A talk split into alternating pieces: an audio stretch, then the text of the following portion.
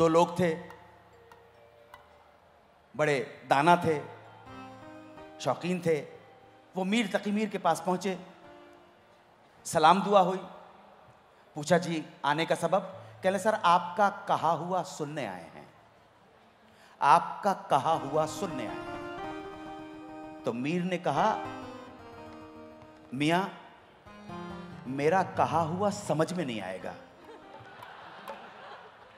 میر نے کہا، میاں، میرا کہا ہوا سمجھ میں نہیں آئے گا. تو وہ دونوں بولے، حضور انوری اور خاکانی کا کلام سمجھ لیتے ہیں. یہ بہت دقیق اردو میں لکھتے تھے، پرشین کے بہت بڑے۔ انوری اور خاکانی کا کلام سمجھتے تھے، گویا آپ کا فرمایا ہو، کیوں نہیں سمجھیں گے؟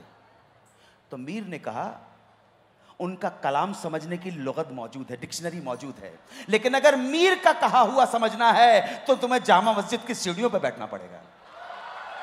اہل اردو کو سمجھنا پڑے گا۔ یہ اہل اردو کیا ہے؟ اور میر نے وہاں ایک شیر کہا کہ عشق برے ہی خیال پڑا ہے۔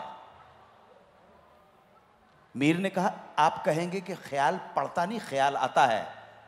تو میں کہوں گا، زبان یوں ہی ہے ہماری ہے۔ اپنی ہے اپنی ہے۔ آپ سارے عالم میں بتا دیجیے کہ اردو کہیں اور بولی جاتی ہو۔ اردو بولنے والے پائے جاتے ہوں گے۔ اردو کہیں نہیں بولی جاتی۔ اردو ہمارے دیش کی بھاشا ہے۔ عشق برے ہی خیال پڑا ہے۔ عشق برے ہی خیال پڑا ہے۔ چین گیا، آرام گیا اور جی کا جانا سمل گیا ہے۔ صبح گیا یا شام گیا۔ یہ اپنی زبان ہے۔ تو مجنو صاحب نے بھی ایکسپیریمنٹ کیا ہماری زبان ہے۔ کھڑی بولی ہے۔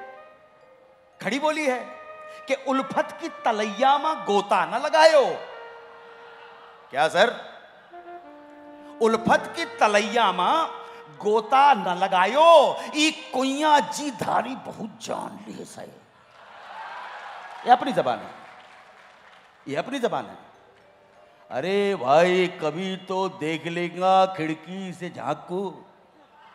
ارے بھائی، کبھی تو دیکھ لوں گا کھڑکی سے جھانکو۔ اپن بھی تیرے گھر کے سامنے نیم کے پیڑ کی طرح گڑیلا ہے۔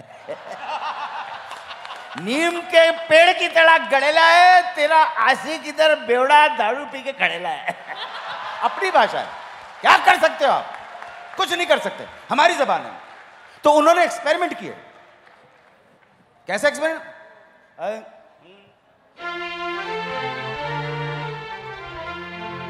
ارے نظر لاگی راجا تورے بنگلے پہ نظر لاگی